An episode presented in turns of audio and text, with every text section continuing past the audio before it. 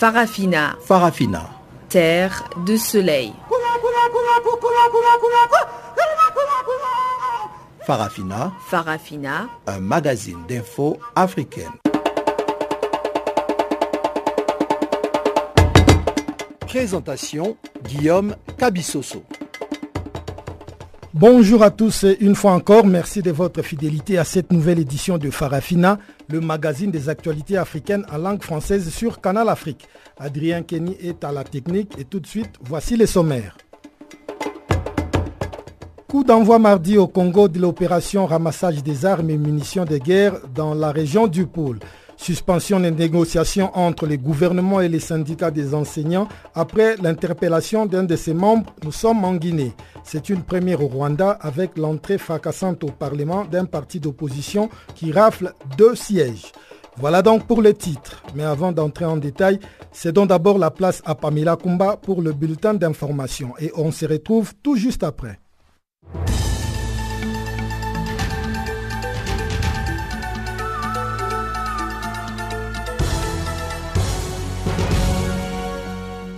Merci Guillaume et bonjour à tous.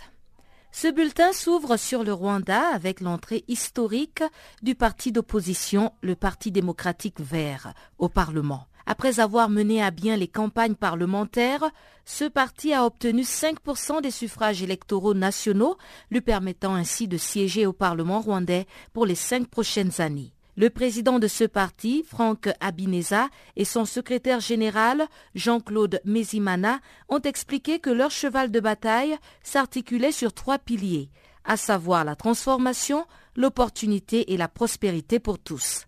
Les leaders du parti ont remercié tous leurs électeurs et leurs partenaires de campagne parlementaire, ainsi que les médias publics et privés. Pour son mandat parlementaire, le Parti démocratique vert entend notamment soutenir la transformation et les réformes dans les domaines de la démocratie et des droits de l'homme, la bonne gouvernance fondée sur la démocratie, l'unité et le processus de réconciliation fondé sur la vérité pour les Rwandais. L'opposition rwandaise préconise aussi des projets axés sur les citoyens et un parlement proche des citoyens contre le statu quo. Et du côté de Dakar, la capitale sénégalaise, les opposants ont recouvré leur liberté ce mercredi après une nuit en garde à vue à la police centrale. Et pour cause, ils avaient bravé l'interdit d'une marche contre les parrainages mardi. Les opposants réunis au sein du Front de résistance nationale ont été déguerpis par les forces de l'ordre et les leaders de l'opposition et plusieurs leaders de l'opposition avaient été arrêtés. Ces leaders ont donc été libérés dans la matinée alors que leurs partis respectifs criaient au scandale, exigeant leur libération immédiate et sans condition. Cette marche visait aussi à réclamer la libération des prisonniers politiques tels que l'ex-maire de Dakar, Khalifa Sall, et Karim Ouad, interdit officieusement de rentrer à Dakar. L'opposition sénégalaise entend poursuivre son combat pour la confirmation des candidatures de Karim Ouad et de Khalifa Sall tout en appelant tous les citoyens à rester mobilisés. L'opposition réclame aussi une commission nationale indépendante pour organiser les élections, l'accès au fichier électoral pour tous, la distribution des cartes d'électeurs aux ayants droit et la libération des prisonniers politiques. Des enquêteurs de l'ONU sur le Burundi ont dénoncé ce mercredi des appels récurrents à la haine de la part du président Pierre Kourounzinza.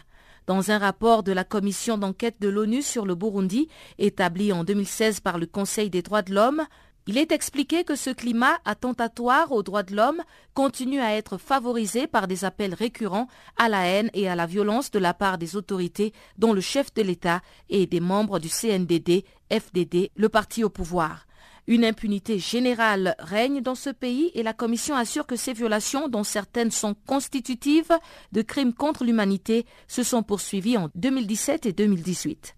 Les enquêteurs de l'ONU citent des exécutions sommaires, des disparitions forcées, des détentions arbitraires, des tortures et autres traitements cruels, des violences, y compris des violences sexuelles. Le rapport a aussi dénoncé le renforcement du rôle joué par les Imbonerakure, la milice des jeunes affiliés au pouvoir en place, et s'inquiète du rétrécissement de l'espace démocratique au Burundi ainsi que de l'appauvrissement croissant de la population. Dossier élection en République démocratique du Congo, la Cour constitutionnelle a définitivement exclu la candidature de l'ancien Premier ministre Antoine Gizenga, âgé de 94 ans. Le communiqué lu mardi soir à la télévision nationale stipule que la candidature de Jean-Paul Moka a aussi été rejetée de la course à la présidentielle de décembre. La Cour a donc confirmé la décision de la Commission électorale nationale indépendante qui avait déclaré le mois dernier irrecevable le dossier de candidature de ces deux personnalités. La Cour reproche au parti lumumbiste unifié d'Antoine Gizenga d'avoir fait signer les fiches constitutives du dossier à son propre fils, Luigi Gizenga, en lieu et place de son père, ce qui n'est pas conforme à la loi électorale. Quant à Jean-Paul Moka, il lui manquait la preuve du paiement de 100 000 dollars de caution requise non remboursable. Et on termine en Libye où l'annonce par l'ONU d'un cessez-le-feu près de Tripoli n'a pas empêché les milices de reprendre les armes ce mercredi. Des échanges de tirs sporadiques ont été entendus au sud de la capitale alors que la Manoul, la mission des Nations Unies en Libye, évoquait à l'issue d'une réunion mercredi un cessez-le-feu globalement respecté par tous les groupes armés. Et voilà qui close ce bulletin des informations. Merci encore une fois de l'avoir suivi. Restez connectés pour la suite avec Guillaume Cabissoso.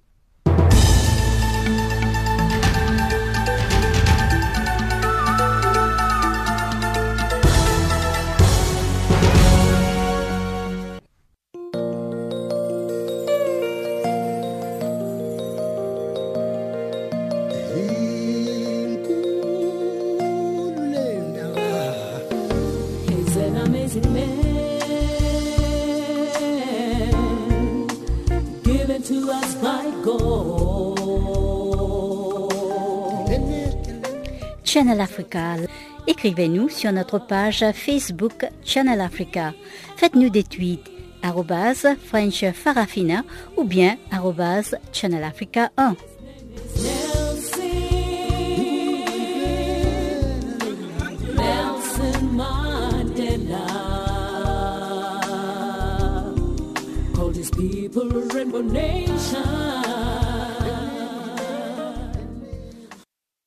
Rebonjour à tous. Au Rwanda, entrée historique du Parti démocratique vert au Parlement après la publication mardi des résultats provisoires des élections législatives. Le Parti démocratique vert a obtenu deux sièges, soit 5% des suffrages exprimés. Il s'agit de la première fois qu'un parti d'opposition parvienne à se hisser sur la scène politique rwandaise depuis le génocide de 1994. Pour son président Franck Abineza, cette étape va permettre de dialoguer avec le pouvoir de Kigali. C'est la première fois et c'est une grande chose euh, pour nous et pour le parti, mais aussi euh, un grand tête pour le pays. Euh, parce que c'est la première fois qu'un parti d'opposition fait gagner les sièges au Parlement. Euh, depuis 1994. Euh, C'est la première fois. C'est une victoire symbolique pour vous, mais est-ce que vous pensez que vous aurez l'opportunité de faire changer les choses quand on regarde un peu que la majorité au pouvoir a quand même raflé 40 euh, sièges? Oui, oui, certainement. Nous avons beaucoup de chance parce que comme ce parti était rentré au Parlement, même si nous sommes des députés qui vont rentrer là-bas, mais nous pensons qu'on va promouvoir l'esprit de débat aussi, on va, euh, on va aussi promouvoir le débat constructif. Quand même, nous pensons que euh, si comme il y a aussi le consensus là-bas, euh, je pense qu'il va aussi accepter notre idée et notre proposition de loi, comme on va aussi décider à accepter les autres idées qui viennent de la majorité. Je pense qu'à cet esprit, on va changer beaucoup de choses ensemble. Ce n'est pas nous seulement, mais on va travailler avec d'autres partis qui vont être là-bas. Tout au long de ce mandat, c'est vrai que vous avez obtenu deux sièges. Est-ce que vous avez déjà des idées sur ce que vous aimeriez mettre sur la table de discussion au niveau du Parlement? Oui, oui, nous avons notre euh, manifeste, euh, notre programme politique qu'on a fait euh, la campagne pour. Nous avons les choses de réforme de loi foncière. nous voulons avoir l'autonomie sur la terre du Rwanda, la foncière, parce que nous voyons de terre au gouvernement. Nous voulons changer ça. Aussi, nous voulons annuler les taxes sur la terre. Euh, nous voulons aussi euh, réformer le secteur d'éducation euh, pour avoir une qualité d'éducation. Là, on va promouvoir la langue française parce que la langue française n'est pas bien utilisée maintenant dans l'école rwandaise, même aussi dans la structure du gouvernement rwandais. mais c'est une langue officielle dans la Constitution. Nous voulons voir que la langue français et anglais est au même niveau. ça va nous aider dans notre système d'éducation, même aussi. ça va aider aussi dans la promotion de parce qu'il y a beaucoup de Rwandais qui éduquent dans la langue française, mais qui pensent qu'il n'y a pas beaucoup de chance. Voilà. Alors, est-ce que vous avez un message à donner à l'endroit des autres politiciens de l'opposition qui ont décidé de boycotter toute participation aux élections dans votre pays Oui, je vous disais que euh, c'est pas bien de faire la politique de chaise vide. La politique de chaise vide euh, vraiment ne gagne pas et on ne peut pas aller à loin avec la politique de chaise vide. Il faut qu'on euh, essaye de participer dans les élections, même si ce n'est pas facile de gagner, mais c'est bien de participer parce que la victoire venir à la participation. Si on ne participe pas, on ne pas la victoire. On ne peut pas gagner beaucoup de choses. Mais d'autres idées, on va avoir beaucoup, on a eu des chances de, manifester, de parler avec beaucoup de Rwandais, de parler avec tous les médias. Beaucoup de Rwandais ont beaucoup à comprendre notre programme politique. Ça, c'est une, c'est notre victoire. Alors, pour vous, est-ce un signe d'ouverture politique au Rwanda, un pays qui est décrit comme une dictature du régime en place? Vraiment, c'est une euh, première euh, étape de la euh, politique, de l'espace politique. C'est une bonne chose. Nous pensons qu'avec cet événement de notre entrée au Parlement, on va avoir des chances maintenant de parler et discuter avec le pouvoir. Parce qu'avant, c'était difficile de discuter une chose. Comme on n'est pas là, c'est difficile de demander ou, parler. Mais maintenant, on va essayer ensemble et discuter, demander les choses. Je pense qu'on va voir les changements. Étape par étape, et les autres choses, on va arriver loin. Et, et peut-être pour terminer, quels sont vos souhaits? Qu'est-ce que vous aimeriez voir dans votre pays en matière euh, d'ouverture politique dans les prochaines années? Oui, nous, nous voulons promouvoir, euh, respecter les droits de l'homme, euh, droit de euh, participation politique euh, des partis d'opposition, droit de liberté d'expression, liberté des médias indépendants, l'enforcement des capacités de société civile, avoir le, une société civile qui euh, qui peut travailler et critiquer les choses et, donner euh, des suggestions. On va aussi euh, comment toutes les personnes qui sont en prison, les policiers en prison, comment on va discuter ça. On va donner les chances encore à tout le monde qui dit qu'elle euh, est emprisonnée pas justifiquement. On va voir, on va discuter avec le pouvoir si c'est possible, de lui écouter encore, parce que nous allons avoir un pays, tout le monde est, compté avec. En République démocratique du Congo, les mouvements de libération du Congo dénoncent ce qu'ils qualifient d'instrumentalisation des institutions, dont la Commission électorale nationale indépendante et la Cour constitutionnelle. Dans une déclaration mardi à Kinshasa, ces partis dont le leader Jean-Pierre Bemba est définitivement écarté de la présidentielle pour sa condamnation par la Cour pénale internationale a indiqué que l'exclusion de son candidat est arbitraire et irrégulière. Jean-Noël Bamwenze nous appelle depuis Kinshasa. Le MLC pointe du doigt la Commission électorale nationale indépendante et la Cour constitutionnelle qui, selon ce parti, ont reçu les injonctions du pouvoir en place d'empêcher Jean-Pierre Bemba de s'acquitter de son devoir citoyen en tant que candidat à la présidentielle de décembre prochain. Le parti de Jean-Pierre Bemba annonce alors pour les tout prochains jours une évaluation avec ses alliés de l'ensemble du processus électoral en cours afin de décider s'ils vont poursuivre ou pas leur participation à ce processus. Écoutons plutôt la secrétaire générale du mouvement de libération du Congo, Eve Bazaïba. Face à cette imposture, de mauvais goût qui plonge à coup sûr la République démocratique du Congo dans une situation de chaos, le MLC prend solennellement ses jours. Toutes ses responsabilités face à l'histoire en tant que partie prenante au processus consigné dans l'accord de la Saint-Sylvestre. De ce qui précède, le MLC et ses alliés se sont engagés à évaluer dans un plus bref délai l'ensemble du processus électoral et communiquer sur la décision de poursuite ou non de leur participation au processus en cours ou encore sur la nécessité de requalifier les processus et restructurer la CENI. Le MLC maintient sa collaboration avec toutes les forces vives de la nation afin de faire échec aux institutions inféodées. Le MLC rappelle à l'opinion tant nationale qu'internationale sa bonne foi suffisamment démontrée pour l'aboutissement heureux de ce processus. À ce jour, personne, alors personne ne pourra lui reprocher une inclinaison active vers des actions citoyennes de grande envergure. Des actions citoyennes de grande envergure que les autorités de la République démocratique du Congo ne craignent pas du tout, d'autant plus que la Cour constitutionnelle n'a fait que dire le droit. Dans tous les cas, pour le gouvernement congolais, il n'y a aucune crise à craindre, d'autant plus que la force va toujours rester à la loi. L'ampère est porte-parole du gouvernement. En tout état de cause, M. Bemba a fait 10 ans en prison et selon la Cour pénale au niveau de la Chambre d'appel, pour rien. Et nous n'avons pas vu la rue s'agiter outre mesure. Ce n'est pas parce que notre Cour constitutionnelle prend un arrêt dûment motivé, conformément à la Constitution, que le peuple congolais va se suicider. Non, le ciel ne va pas nous tomber sur la tête, comme j'ai l'habitude de le dire. Je pense que si la Cour avait décidé qu'il était éligible, nous l'aurions confronté sur terrain et certainement que nous l'aurions battu.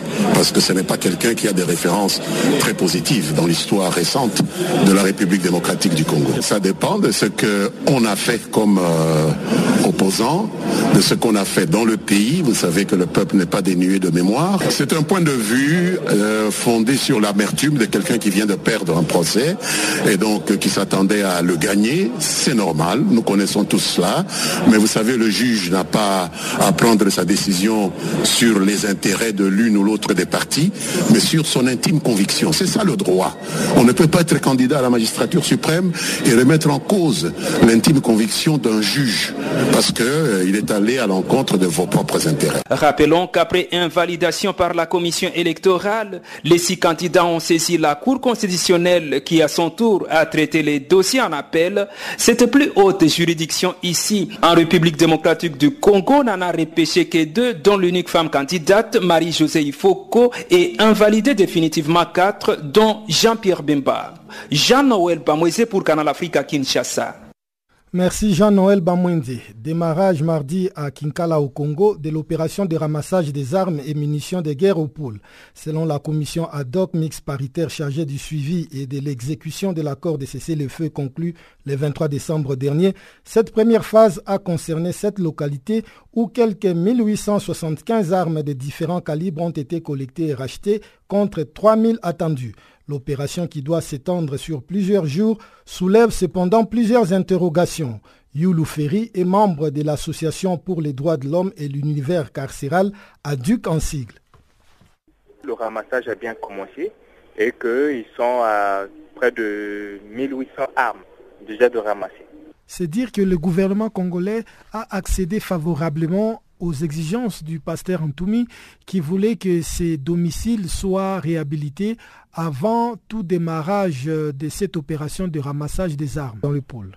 Bon, euh, vous savez, euh, ce genre d'information peut-être aujourd'hui reste un peu euh, confidentiel parce que nous n'avons pas appris que ce soit dans des, dans des milieux de la société civile ou euh, que ce soit dans des sources gouvernementales que cette affaire a été conclue. Donc nous ne pouvons pas euh, dire plus que, que de dire tout simplement que le, le, ramassage a bel et bien commencé. Et à ce sujet, concernant les, les biens de M. Ntoumi, euh, on n'a aucune nouvelle, aucune information sur cela. Combien reste-t-il encore le nombre des armes qui restent à, à, ramasser dans cette opération qui va continuer encore pendant quelques semaines? Ah, vous savez, euh, aujourd'hui, on ne peut pas dire que non, il reste tant d'armes. Vous savez que le processus DDR dans un pays tel que euh, le Congo-Brazzaville, notamment dans la région du Poule, date de, près de 20 ans. De près de 20 ans. Et euh, aujourd'hui, on peut dire, par on peut prendre un exemple, il se pourrait que peut-être que euh, un rebelle, peut-être ninja, peut-être peut être en possession peut-être de deux ou trois armes et qu'il a eu peut-être à remettre une arme ou deux. Donc on ne peut pas être, mais il peut, euh, il peut peut-être y avoir près de, quand nous estimons, on peut avoir peut-être 15 000, 10 000 armes encore entre les mains des gens. Mais vous savez, le problème de, désarmement euh, et de réinsertion des, ex-Tsiloulou, comme on les appelle aujourd'hui. En réalité, c'est un problème qu'on ne peut pas régler en un mois. C'est pas possible. Mais c'est un problème qui doit prendre beaucoup plus du temps parce qu'il faudrait s'asseoir, il faudrait réfléchir que comment est-ce que ces gens-là peuvent être intégrés dans la société, mais il ne s'agit pas seulement de les prendre des armes et puis de les mettre dans, la rue. Non, sinon on repartir, nous allons toujours repartir dans le même processus du conflit. Parce que quand nous avons des jeunes désœuvrés, des jeunes qui ne sont pas occupés, que voulez-vous qu'ils soient demain? Nous serons face à des bandits. Donc c'est un problème qui nécessite de s'asseoir, que les fils du pays s'asseyent, notamment, euh, excusez-moi peut-être le terme, peut-être avec un vrai dialogue pour qu'on sache qui a un problème, qui peut faire quoi pour éviter que ce genre de choses se répètent encore, notamment de la région du pôle. Parce que ces enfants-là, ces gens-là du pôle-là souffrent, ça peut être de 20 ans. Il y a toujours la répétition, c'est toujours la répétition du conflit. Donc il faudrait éviter que nous soyons dans un processus où il faut dire que bon aujourd'hui on démobilise euh, les gens, on les ramène à Brazzaville alors que peut-être il s'agirait peut-être de déplacer le conflit d'une région vers une autre. Donc c'est ce que nous ne voulons pas. Voilà pourquoi on demande véritablement un dialogue afin que les fils du pays s'asseyent pour mettre fin à cette situation qui dure depuis trop longtemps, qui meurtrit euh, le peuple du pôle. Vous soulevez là un problème très important des réinsertions. À ce sujet, qu'est-ce qui a été prévu pour arriver, après le ramassage des armes, à intégrer ou à occuper ceux qui auront déposé les armes, justement?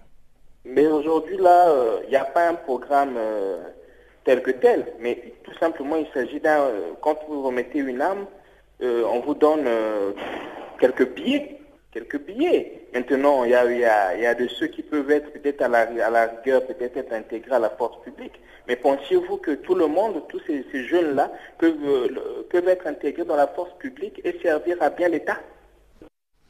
Direction à présent le Sénégal où plusieurs leaders de l'opposition arrêtés mardi ont été libérés ce mercredi après avoir passé la nuit en garde à vue à la police centrale. Ils ont été interpellés lors d'une marche de l'opposition du Front de la résistance nationale qui a été dispersée à Dakar par la police. La marche visait à dénoncer le parrainage des candidats présidentiels et réclamer la libération des prisonniers dits politiques à l'instar des Khalifa Sall. Bakar Li, secrétaire général du Front pour la défense des valeurs de la République, était parmi les leaders arrêtés et libérés. Suivons son témoignage recueilli par Pamela Kumba. Dans notre constitution, il est bien établi que le droit de marche existe à son article 10. Donc, euh, chacun a chose à, manifester, qu'il le manifeste de la façon la plus correcte, et pourvu qu'il ne perturbe pas euh, la voie publique. Voilà ce qu'a dit la Constitution. Maintenant, euh, le président en place, le régime en place, Macky Sall, lui, dit que voilà, c'est que lui-même avait refusé à son temps, en 2011, disant toutefois qu'il va marcher sur palais si on refusait, on lui refusait le droit de marcher à Dakar. Donc aujourd'hui, il est le président.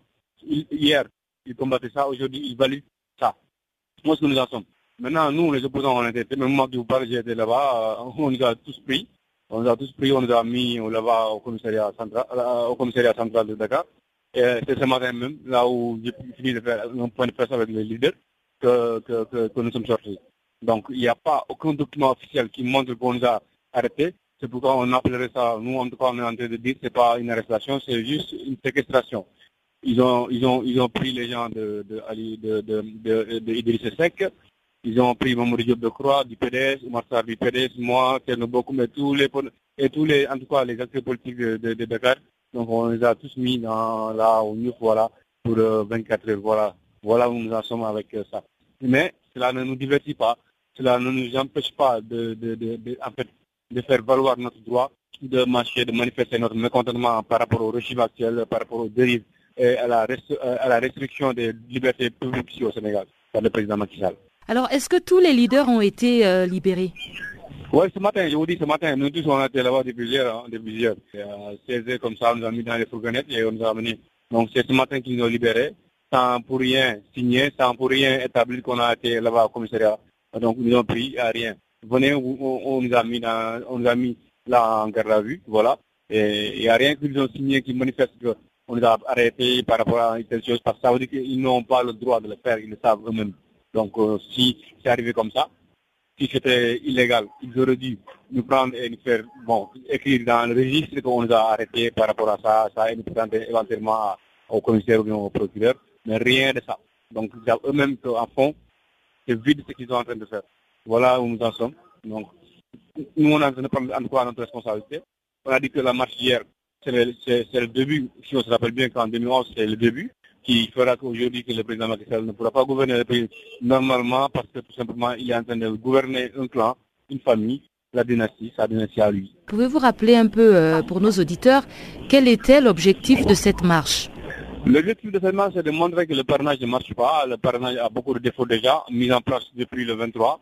Le parrainage que lui a instauré avec son, son, régime, lui et son gouvernement, et ses députés robotiques, euh, c'est ce parrainage-là, eux-mêmes, ils ont des problèmes parce qu'il y a beaucoup d'irrégularités par rapport au parrainage. Par exemple, sur la fiche de collecte des parrains, on vous dit que si vous êtes à plus de 32 caractères, euh, c'est impossible que vous soyez dans le fichier, même si vous avez une carte d'identité nationale CDAO, ce qui est exigé. Donc, de plus, on est en train même d'entrer dans, une logique d'illégalité de, constitutionnelle. Donc, on ne peut pas demander au peuple d'accepter ça, le parrainage, et à la fin de dire que voilà, si même si vous ne remplissez pas les caractères, plus de 32 caractères de votre nom, vous êtes disqualifié. Alors que même à la base, euh, le parrainage, c'est censé être plus simple, plus facile. On s'est retrouvé aujourd'hui avec 100 candidats. Nous, on est, en train de manifester pour dire que le parrainage n'est pas bien mûri, n'est pas bien, en tout cas, n'est pas bien préparé est en train d'amener des conséquences. Et pour éviter encore qu'aujourd'hui, lui, Macky d'invalider parce qu'ils n'auront pas la capacité de vérifier toutes les signatures, toutes les données qui seront mises sur les fiches de collecte de 53, à savoir 53 400 euh, minimum de 0,8 à 1%. Les parents qui, qui feront qu'un candidat est acceptable et, sa candidature passe au Conseil constitutionnel. C'est ça. Maintenant, nous, on était en train aussi de manifester également pour la, libération des détenus politiques. Je parle de Khalifa Sall, je parle de Karim Wad, donc euh, aujourd'hui, ils sont l'autre est, prisonnier à ciel ouvert, l'autre est prisonnier avec des, des, des, des barres, vous voyez. Euh, donc c'est ça qu'on a, on est en train aussi de, de, manifester hier pour montrer notre mécontentement par rapport au régime qui est en train de passer tout à fait à côté de la législation, à côté de la constitution, de faire en tout cas tout ce qu'il veut. En Guinée, les négociations entre les gouvernements et les syndicats libres des enseignants-chercheurs de Guinée autour du salaire de base ont été suspendues mardi à Conakry. Comme préalable à toute reprise du dialogue, les syndicalistes exigent la libération de leurs camarades Amara Mansa Doumbouya, arrêté lundi sur l'instruction du chef de cabinet du ministère de l'Éducation nationale et de l'alphabétisation selon les syndicats. Suivant les explications de Mohamed Bangoura, premier secrétaire général à la communication du Bureau exécutif national du SLEG.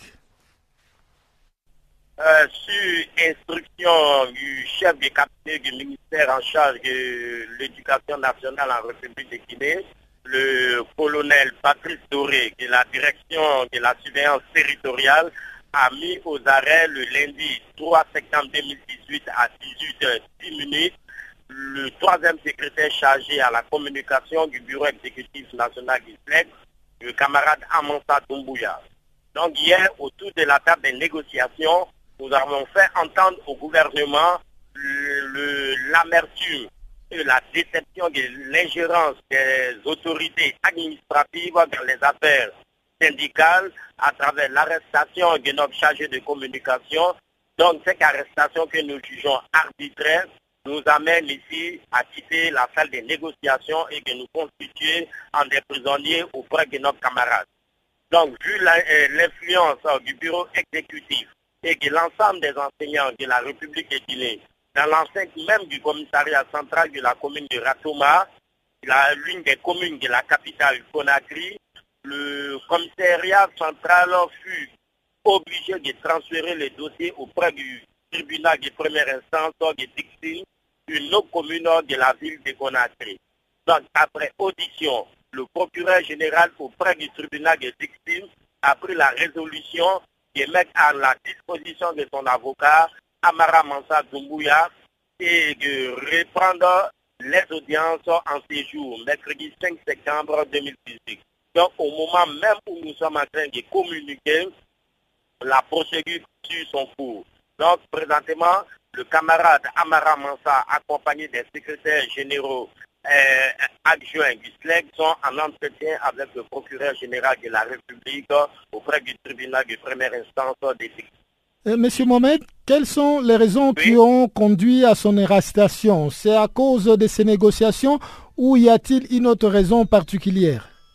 Bien, il y a une autre raison particulière dans la mesure où Amara Mansa, à travers les médias, la presse en ligne, les réseaux sociaux, dénonce ici l'ingérence notoire du gouvernement dans les affaires syndicales en République de Guinée et surtout la politisation de l'école guinéenne à travers le ministère de l'Éducation nationale. Donc ces, euh, ces dénonciations apportées par le camarade Amara Mansa Doumbouya a depuis aux autorités du système éducatif guinéen, euh, guinéen raison pour laquelle ces autorités euh, de l'éducation ont instruit le coordinateur auprès du système éducatif guinéen qui est chargé de la sécurité scolaire, le colonel Patrice Doré, de mettre aux arrêts le camarade Amansa Doumbouya en lui faisant porter un délit de, euh, euh, euh, comment un délit de, cas de substitution lors des examens nationaux de la session 2008 au compte du baccalauréat unique. Et donc, vous avez suspendu les négociations, mais n'avez-vous pas appelé à une grève? Non, pour le moment, en République de Guinée, nous sommes toujours dans la période des vacances, nous avons demandé à l'ensemble des enseignants de la République de Guinée de se joindre au bureau exécutif national et d'apporter un, soutien inconditionnel au camarade Amara Mansa Doumbouya jusqu'à ce que euh, nous obtenons la liberté totale de notre camarade afin de pouvoir continuer les négociations autour du de base forme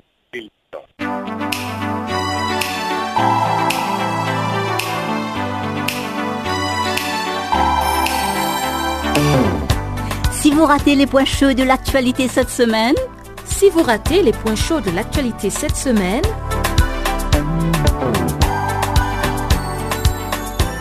eh bien, sans plus tarder, suivez la revue des actualités de la semaine sur Channel Africa.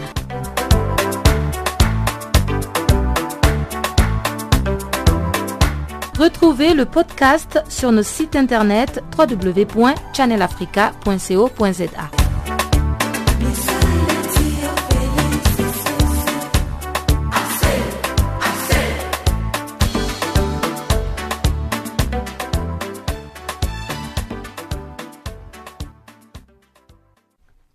Et sans plus tarder, on retrouve à présent Chanceline Louraquois qui nous a préparé les bulletins des actualités économiques du jour.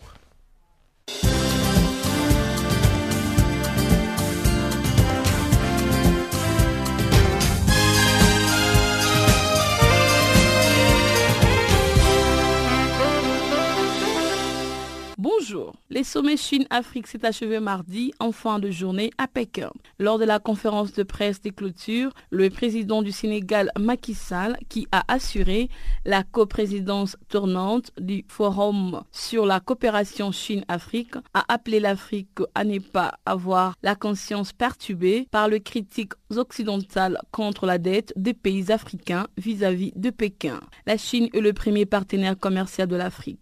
Elle investit annuellement plusieurs milliards de dollars sur le continent depuis 2015 dans des infrastructures ou de parcs industriels. Ces initiatives chinoises suscitent toutefois de critiques croissantes venues d'institutions ou d'instituts de recherche occidentaux. Il estime que l'endettement de l'Afrique est en grande partie dû aux prêts généraux accordés par Pékin. En guise d'aide humanitaire et au développement de pays du bassin du lac en proie à une crise qui continue de s'aggraver en raison de la violence persistante, l'Union africaine va débloquer la somme de 138 millions d'euros, soit un peu plus de 90,5 milliards de francs CFA. Les nouveaux financements de l'Union européenne aidera les populations vulnérables au Nigeria, au Niger, au Tchad et au Cameroun. Quant à l'aide au développement, les Nigérias bénéficient des 74,5 millions d'euros, le Niger 32,2 millions d'euros, le Tchad 33,2 millions d'euros et les Cameroun 2,7 millions d'euros pour un montant cumulé de près de 143 millions d'euros, dont 34,7 millions d'euros annoncés plus tôt dans l'année. Elle comprend la création des conditions de sécurité appropriées et un soutien à la reprise économique et à la création d'emplois, notamment pour les jeunes. Au Gabon, les gros pétrogaziers norvégiens Panoro Energy a annoncé mardi à travers un communiqué la découverte par sa filiale gabonaise d'un gisement pétrolier sur le puits dénommé Rouge. Les activités de forage ont atteint 3400 mètres de profondeur et ont mis en exergue une réserve d'hydrocarbures dans un réservoir de 25 mètres de pétrole. D'autres études techniques sont nécessaires pour évaluer l'importance de la découverte. Celle-ci constitue la neuvième pour Panoro Énergie au large des côtes gabonaises depuis 2011. Au Maroc, l'explorateur gazier britannique Sound Energy vient d'obtenir un nouvel accord. Les nouveaux accords pétroliers couvrent une superficie qui s'étend à l'est du Maroc et entoure la zone des demandes, des concessions, des développements liés à la découverte des Tendrara. Elle porte sur les zones des Tendrara et Matarka dans l'oriental et permettra à Sound Energy de détenir 47,5%, 5% de des concessions sur une superficie globale des 14 500 km dans la région de l'oriental.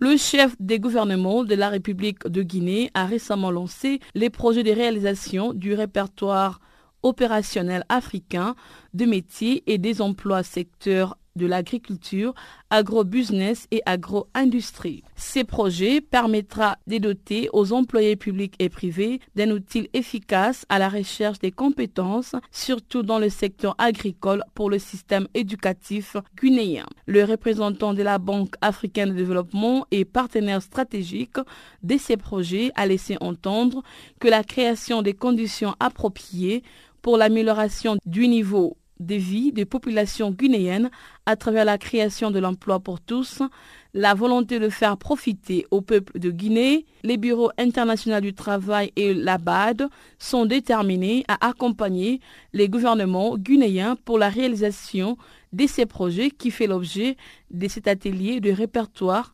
opérationnel de métiers et des emplois de l'agriculture. C'est par cet élément que nous bouclons notre bulletin économique.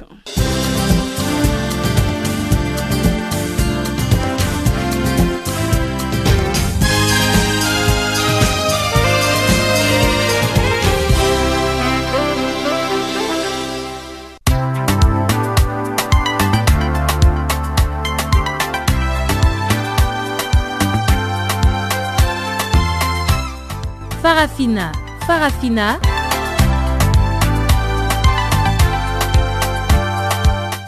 L'actualité panafricaine en français Ah bon? Mais oui, c'est tous les jours de lundi à vendredi 16h GMT. Sur Channel Africa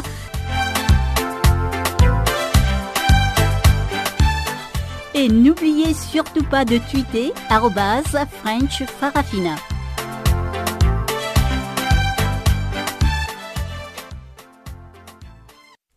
Nous ouvrons la deuxième partie de ce magazine des actualités par le Mali, où le président réélu Ibrahim Boubacar Keïta a reconduit Soumaïlou Boubei Maïga à son poste de Premier ministre.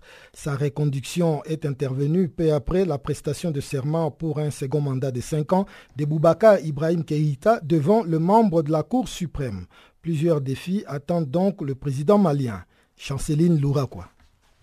À son 13 ans, Ibrahim Boubacar Keïta entame un second mandat dans un climat de vive tension autant politique que sécuritaire. C'est devant 300 000 personnes que le chef de l'État malien a prêté serment. La sécurité et la paix restent ses deux grandes priorités. À travers son discours, le chef de l'État Ibrahim Boubacar Keïta s'est aussi adressé à la jeunesse malienne qu'il a décrété grand cause nationale de son quinquennal. Le président réélu a défendu l'unité du pays comme un appel à l'opposition qui ne reconnaît toujours pas le résultat. Selon la haute juridiction, Ibrahim Boubacar Keïta a obtenu 67,16% de voix des suffrages lors du second tour du 12 août dernier et 32,84% à l'opposant Soumaïla Sissé, un ancien ministre de 108 ans qui n'a jusqu'ici pas encore reconnu sa défaite. Plusieurs manifestations ont d'ailleurs été organisées par l'opposition pour dénoncer la fraude électorale qui a émaillé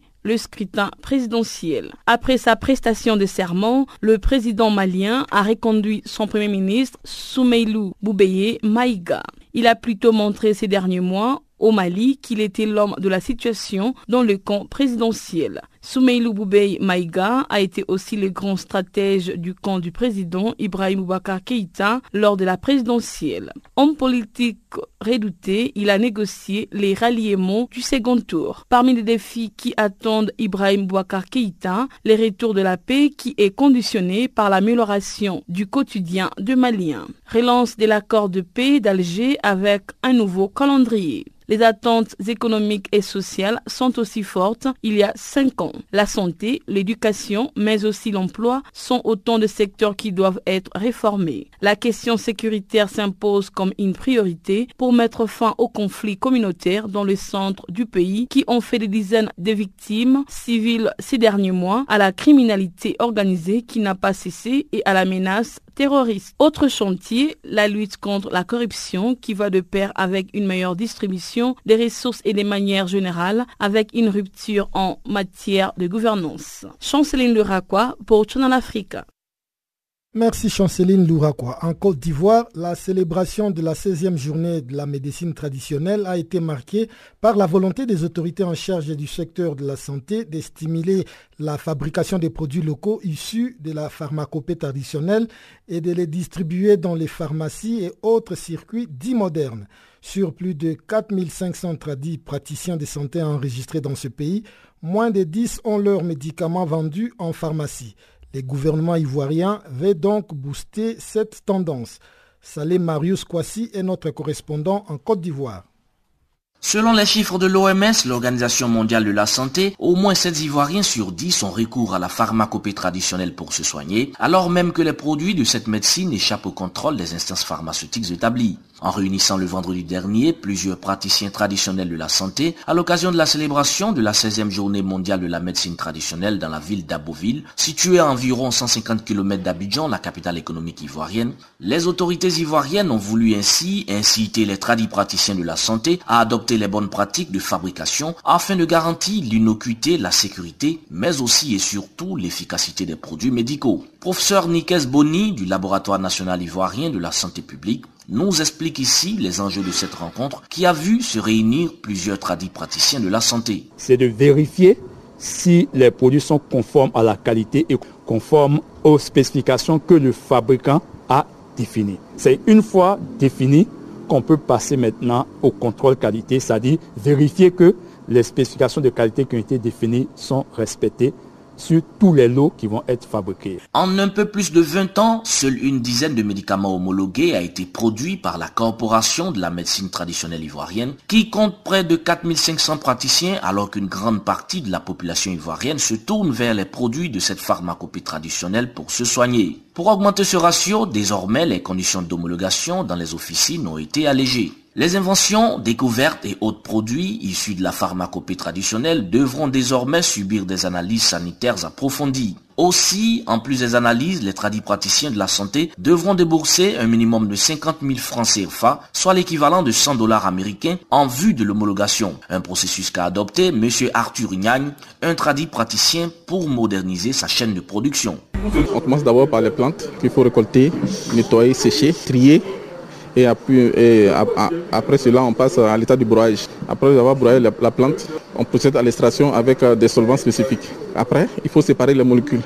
Donc c'est après cette séparation-là qu'on ajoute les excipients. En 2015, avec euh, la nouvelle loi de pratique de la médecine traditionnelle, nous avons eu l'autorisation du ministère de la Santé pour commercialiser dans le domaine pharmaceutique ces deux produits-là. Le représentant du ministre de la Santé présent à cette rencontre a exhorté les tradis praticiens à produire au moins une vingtaine de médicaments autorisés d'ici l'an 2020. Pour combler, a-t-il dit, le retard accumulé dans ce domaine par rapport à d'autres pays de la sous-région ayant dépassé la barre de 200 voire 300 médicaments autorisés. Les efforts d'intégration des produits de la médecine traditionnelle dans le système sanitaire ivoirien ont été salués par Brahima Kone, le président de la Fédération des tradis praticiens de santé en Côte d'Ivoire, en ce qu'elle aurait permis, selon lui, d'améliorer les performances de leurs membres. Deux conférences sur les bonnes pratiques de fabrication de produits issus de la médecine et de la pharmacopée traditionnelle et la procédure d'homologation des médicaments traditionnels ont meublé cette journée, outre l'exposition de divers produits et la visite guidée dans l'unité de fabrication pharmaco de compléments alimentaires agréés par l'État ivoirien.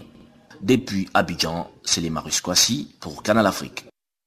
Merci Salé Marius Kwasi. La problématique de la sécurité routière reste très préoccupante à travers le monde puisque les accidents de la route tuent chaque année plus de 1,3 million de personnes et en blessent 50 millions, principalement dans le pays en développement. Jean Todd, l'envoyé spécial du secrétaire général pour la sécurité routière, nous, en dit un peu plus au micro de notre consoeur Florence Westergaard. Eh bien malheureusement, euh, 1 300 000 personnes meurent sur les routes tous les ans. Il y a entre 30 et 50 millions de blessés avec des conséquences euh, graves. C'est la cause de mortalité numéro un pour les jeunes entre 14 et 29 ans. Il y a tous les jours 3500 personnes qui meurent sur les routes, dont 500 enfants. Donc ça veut dire que ce sont des chiffres supérieurs à ce qui se passe au niveau d'autres pandémies comme euh, la malaria, comme euh, le sida. Et il faut absolument agir. Et c'est à ce titre que j'ai l'honneur d'être euh, l'envoyé spécial du secrétaire général des Nations Unies pour la sécurité routière. Et donc, que peut être fait justement pour considérablement améliorer la sécurité routière? Alors, tout dépend des pays. Il y a les pays que nous appelons les pays euh, développés, où les gouvernements se sont euh, engagés pour diminuer le nombre de victimes sur les routes. Vous prenez l'exemple de la France, je suis français. En 1975, il y avait 18 000 morts sur les routes tous les ans.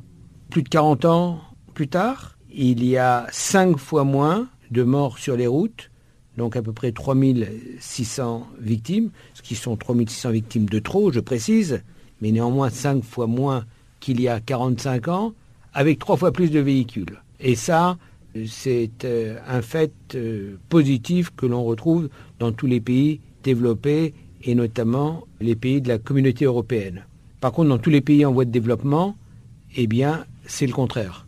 Les chiffres ne cessent euh, d'augmenter ce qui veut dire que si aucune action vigoureuse n'est entreprise par les gouvernements, eh bien, en 2030, on pourrait se trouver avec 2 millions de morts euh, sur les routes et 80 millions de blessés.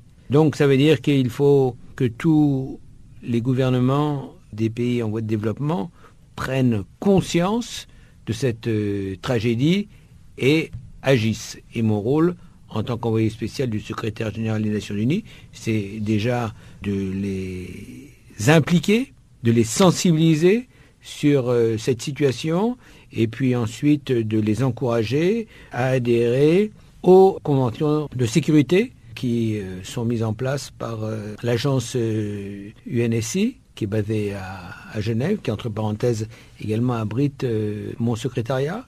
Et puis c'est de travailler avec euh, les différents acteurs pour que cette situation puisse changer. Malheureusement, on constate que dans tous les pays en voie de développement, entre 30 et 40% des victimes sont des piétons. Donc on ne parle pas simplement d'automobilistes, mais des piétons, des utilisateurs des deux roues. Et nous avons l'ordonnance pour répondre à ces problèmes.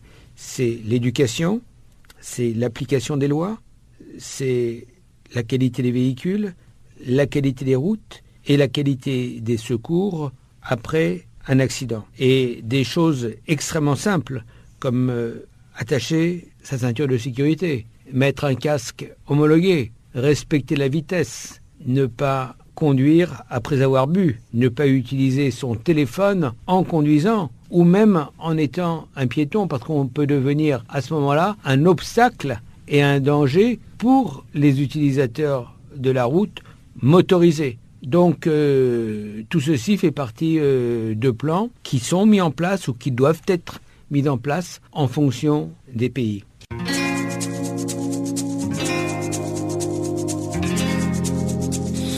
Vous écoutez Farafina, un programme en français sur Canal Afrique émettant de Johannesburg.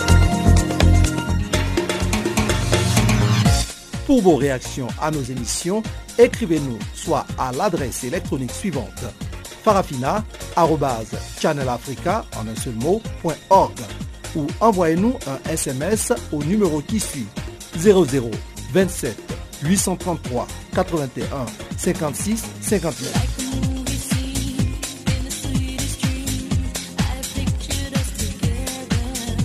Notre adresse électronique farafina.channelafrica en un seul mot, .org ou par SMS 0027 833 81 56 59.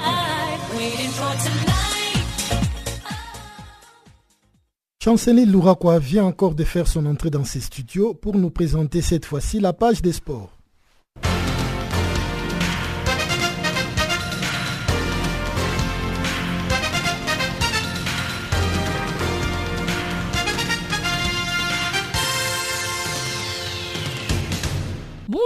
La Fédération nigérienne de football annonce ce mercredi la suspension de l'entraîneur Salissou Youssouf pour un an et lui a infligé une amende de 5 000 dollars. Les sanctions ont été imposées au coach de 56 ans suite à une enquête de la fédération concernant des allégations de corruption. Il a été pris en photo par des hommes se faisant passer pour des agents de football qui ont demandé que deux joueurs soient sélectionnés pour un championnat continental. En outre, les comités a déclaré que la suspension prend en compte toutes les activités liées au football, tant au niveau national qu'international, ajoutant qu'un appel contre la décision peut être interjeté devant le comité d'appel de la Fédération nigérienne de football. Rappelons que Youssouf était l'assistant du coach Gernoro lors de la récente du Monde en Russie et amené le Nigeria à la phase finale du championnat d'Afrique des Nations au Maroc. L'Afrique va briver le week-end prochain au rythme de la deuxième journée des éliminatoires de la Coupe d'Afrique des Nations 2019. Une sortie déjà décisive pour certaines équipes dans l'optique d'accrocher un ticket pour le Cameroun. Dans le groupe A, le Sénégal part favori pour une qualification et les Lions ont bien débuté leur parcours devant la Guinée équatoriale. Samedi, une confirmation est attendue à Mamasina devant Madagascar qui compte aussi trois Par ailleurs, déjà qualifiés en tant que pays hôte, les Lions indoptables seront aux Comores. Dominés à domicile par la Guinée, la Côte d'Ivoire est déjà dos au mur. Les éléphants doivent réagir à Kigali devant le Rwanda. La Centrafrique sera en visite chez le Sili. Autre grande nation en péril, le Nigeria. Connu pour leur défaillance après une Coupe du Monde, les Super Aigles sont dans le dur. Victoire Moses a annoncé sa retraite, mais les groupes adéquats s'imposaient devant le L'Égypte défaite par la Tunisie en première journée à l'occasion de se rattraper devant le Niger. Mohamed Salah sera de la partie malgré ses récentes menaces. Ancien international anglais dans les catégories de jeunes, Saido Berraino a décidé mardi de défendre les couleurs de son pays natal, les Burundi. Récemment autorisé à jouer pour les Hirondelles par la FIFA. L'attaquant de Stock City figure comme pressenti parmi la liste de 22 joueurs retenus par le sélectionneur Ngeko Alain Olivier pour affronter les Gabons samedi prochain en match éliminatoire de la Coupe d'Afrique des Nations 2019. Actuellement international français, Geoffrey Kondobia a donné mardi son accord pour changer de nationalité sportive et défendre les couleurs de son pays d'origine, la Centrafrique. Convoqué pour le match éliminatoire à la Coupe d'Afrique des Nations 2019 de dimanche contre la Guinée, le milieu de terrain de Valence a toutefois été contraint de déclarer forfait sur C'est dommage car contrairement à ce que le fauve craigne, dans un premier temps, administrativement, il n'y avait pas le moindre obstacle qui s'opposait à la venue de l'ancien monégasque. Kondobia est donc attendu le mois prochain pour la double confrontation contre la Côte d'Ivoire.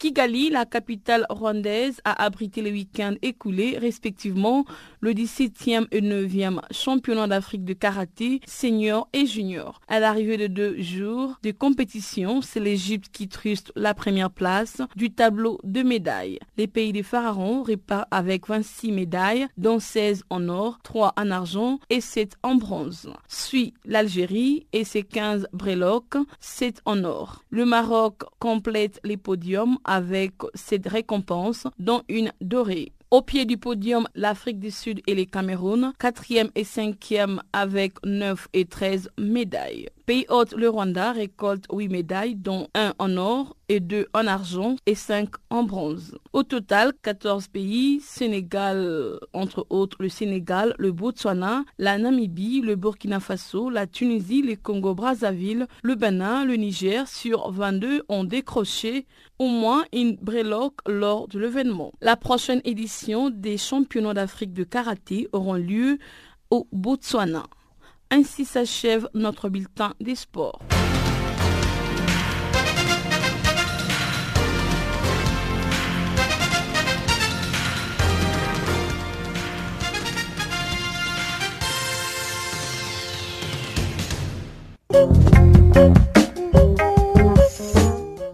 C'est donc la fin de cette édition de Farafina sur Canal Afrique. Guillaume Cabissoso et toute l'équipe du service français vous remercient pour votre aimable attention. Un clin d'œil particulier à nos auditeurs qui nous écoutent depuis Bangassou en République centrafricaine ainsi qu'à Bujumbura au Burundi. Au revoir et à la prochaine.